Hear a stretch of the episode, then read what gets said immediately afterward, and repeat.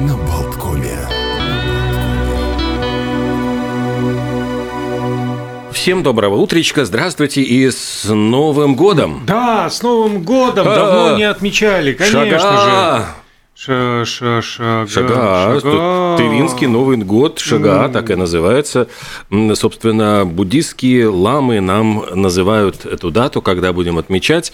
Ну и, собственно, назвали, вот говорят, сегодня. Сегодня 21 февраля. Э, Для чего еще один Новый год? Для того, чтобы завершить начатые существующие дела и вступить в новую жизнь, как нам Новую эру? учат. Ну, может быть, и новую эру. Водолеи, там, я уж не знаю, какую. Нет, эра счастья и благоденствия. Прекрасно. Так хочется благоденствовать. Но эм, пока что мы лучше понаблюдаем за, За полетом А, а, хорошо. я думал- бумеранга. Ладно, давайте про А то бумеранг. некому будет быть счастливым и благоденным, если бумеранг прилетит, а ты этого и не заметишь. Просто день наз- называется так наблюдение за полетом э, бумеранга. Причем как метательная палица подразумевается, так же и добрые и злые дела, которые обязательно возвращаются к человеку. Карма. А, да, карма и забвение. А сторицей возвращается все это. А я еще просто хотел сказать, что вы упомянули счастье. Сегодня конкретно есть День женского счастья. И, Был бы милый рядом. Мгм. и, и любопытно, что отмечается он как-то много раз, многожды в году. Э, Кроме 21 февраля, также День женского счастья приходится на 21 июня и 18 октября. Это так, чтобы равномерно распределить в Размазать течение года, так, да, чтобы, по году, у чтобы- девчонок э, каждый день был праздничным и счастливым. А Карин Рокинд – это женщина, которая пережила депрессию и решила помочь э, значит, всем женщинам мира с этим справиться недугом, э, является родоначальницей такого праздника, инициативы. Ну и в целом сегодня праздник жизни. Изначально э, этот день был посвящен детям, однако со временем события стали отмечать люди всех возрастов, почитая этот самый момент жизни, настоящее, сию секунду, вот этот карп дием, здесь и Мгм. сейчас. Вот мы здесь и сейчас рады, конечно, счастливы, пусть и не выспались, и удивляемся, что еще только, прости господи, вторник. Э, Тем не менее, сегодня можно уже, значит, проснувшись, м, встать к плите и, вооружившись нехитрыми, там, не знаю, приспособлениями э, на сковородочке... Водой, мукой Да, и чем-нибудь еще. еще и подуть туда, и оладушки, панкейкушки и блинчики, собственно говоря, приготовить на завтрак, потому что сегодня Международный день блина. Э, Собственно, это и как завтрак прекрасный, собственно, и э, как символ, я уж не знаю, жизни, ведь говорили же, что это и как, прямо как солнышко э, си- символизировало. Да, причем у многих народов. Так что... Но, э, тем не менее, есть различные версии, откуда произошли э, блины. Э, Есть предания, согласно которым изобретателями блинов были, ну, конечно же, китайцы. Однако подобное суждение не совсем верно, потому что в состав их блюда входила рисовая мука, лук и морепродукты. И, в общем-то, больше походило на лепешку, на кутабы такие, скорее. А еще один источник утверждает, что родина вот этого символа солнца – Египет. Но тоже ингредиенты арабского блюда практически идентичны с китайским рецептом. Ну, а в целом изделия из теста, на- на- напоминающие наши блины, э, были известны еще в Древнем Египте. На Руси же первые упоминания о них относятся к 1005 году. Долгое время их называли млины, от слова «молоть» или «мять», и только с XVI века появляется привычное нам название. Вот млин. Ну да. Во Франции есть традиция, у меня просто тут набор тоже различных Я с удовольствием слушаю. забавных фактов.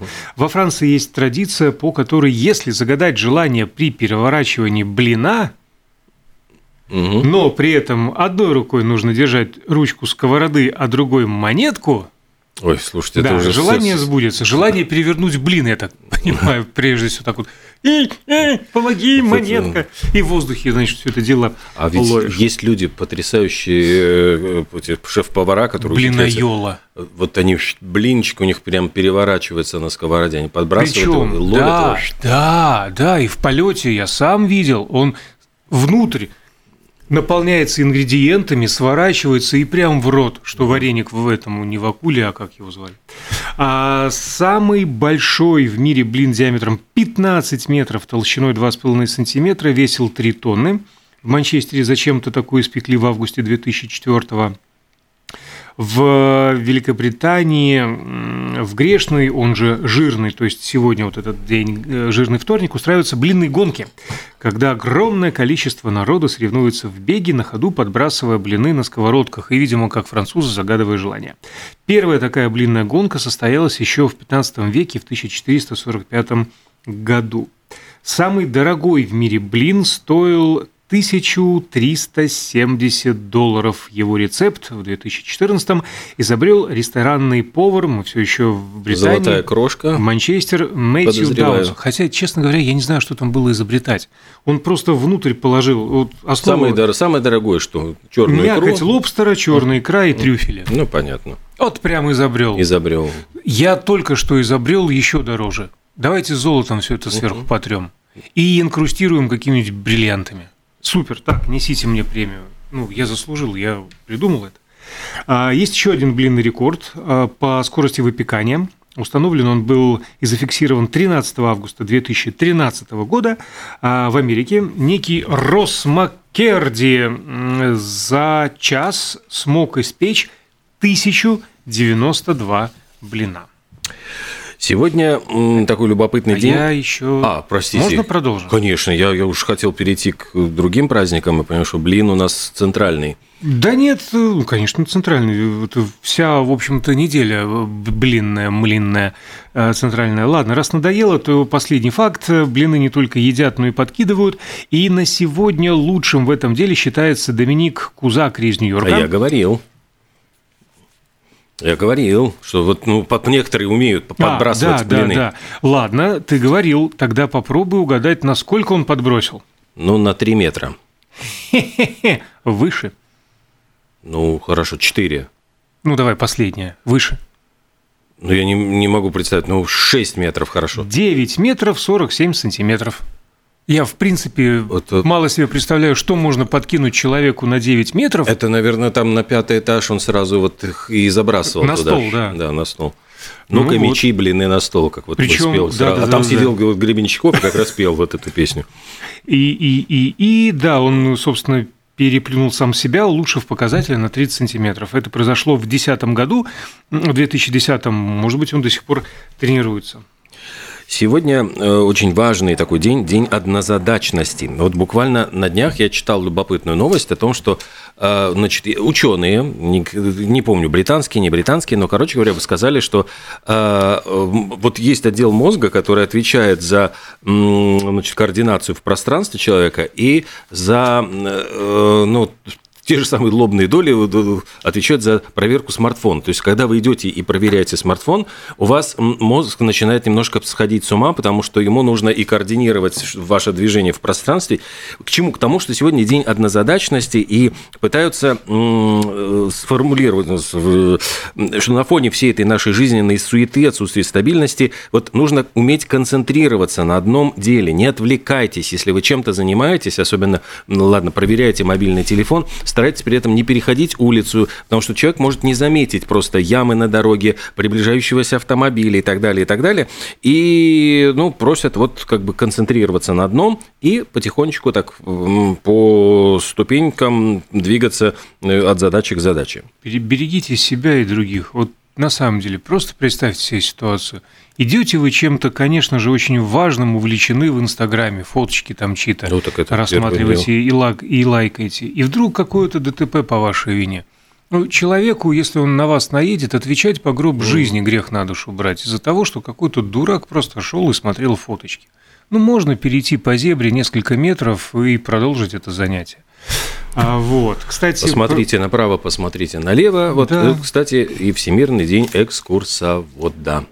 Да, да, ладно, сегодня э, С 1990 года он проводится Всемирная Федерация Ассоциации туристических гидов. О, и... кстати, а тебе приводилось когда-нибудь водить экскурсии? Ты знаешь, нет, наверное, я так... А припом... мне вот это... повезло, я водил. О, боже мой, и что же вы рассказывали, показывали? А ты знаешь, на самом деле это дико любопытный опыт. Ну, на центральном рынке, а, ну, когда угу. ты там руководил отделом, то в том числе в моей задаче ну, и мне это было в радость, прямо скажем. Я водил экскурсии, причем разнообразные. И местных, и взрослых, и детей, там школьники какие-то, и специальных школ в том числе были такие социальные программы.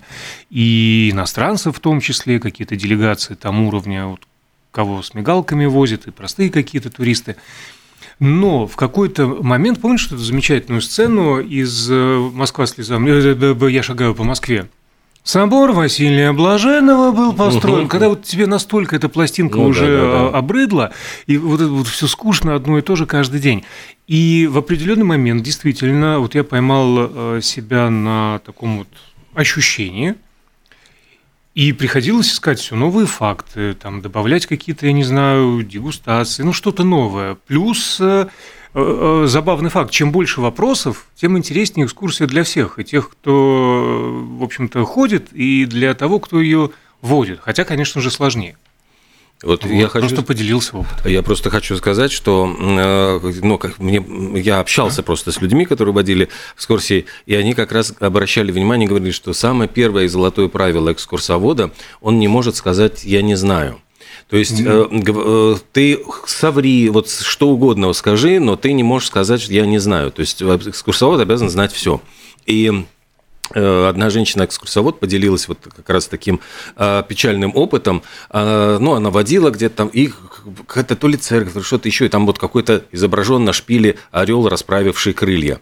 И вот вдруг, значит, раздается голос задних рядов. А скажите, пожалуйста, какой размер крыльев у этого, значит, этой птицы за а она стоит спиной к собору, и она даже не может вот, ну, как бы повернуться, чтобы так оценить. И она как бы на обум говорит, ну, два с половиной метра. После чего поворачивается с ужасом, видит, что, значит, садится голубь на эту... И он примерно такой же, значит, ну, как бы величины, что и эта птица. То есть, ну, вот промахнулась.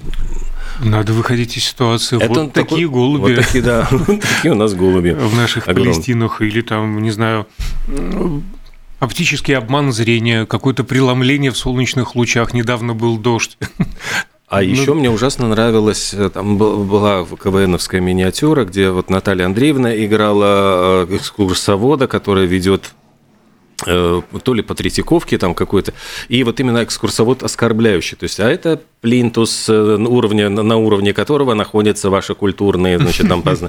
В общем, ну, как бы так вот э, опуска жестко. Хорошая была миниатюра, просто вот она как раз показывала другой тип экскурсовода, который вот все вечно всем недоволен, считает себя самым главным, самым важным, а и относится с пренебрежением вот к, ко всей этой братье. Так что спасибо огромное всем экскурсоводам. Спасибо, да, всем, кто... интересных вам новых фактов и экскурсий, а, и каких-то решений интерактивных в том числе, потому что сейчас же все это и дополнительная реальность, и QR-коды с выходом на какие-то тоже интернет-ресурсы, аудиогиды, в конце концов, э, по тем же самым музеям, по городам. Артур Чех, вспомни, там вот, который у нас тоже повел программы, да, да, да, да, он да, как да, раз был э, э, воодушевлен идеей вот создания э, аудиогидов по знаменитым вот музеям для того, чтобы ну, в общем-то, люди да, могли просто... И Латвии, и Европы, и до сих пор желаем Артуру, ну, во-первых, возвращения в наш эфир, а после творческого отпуска, а во-вторых, реализации, в том числе и этой затеи, очень классно, мне кажется.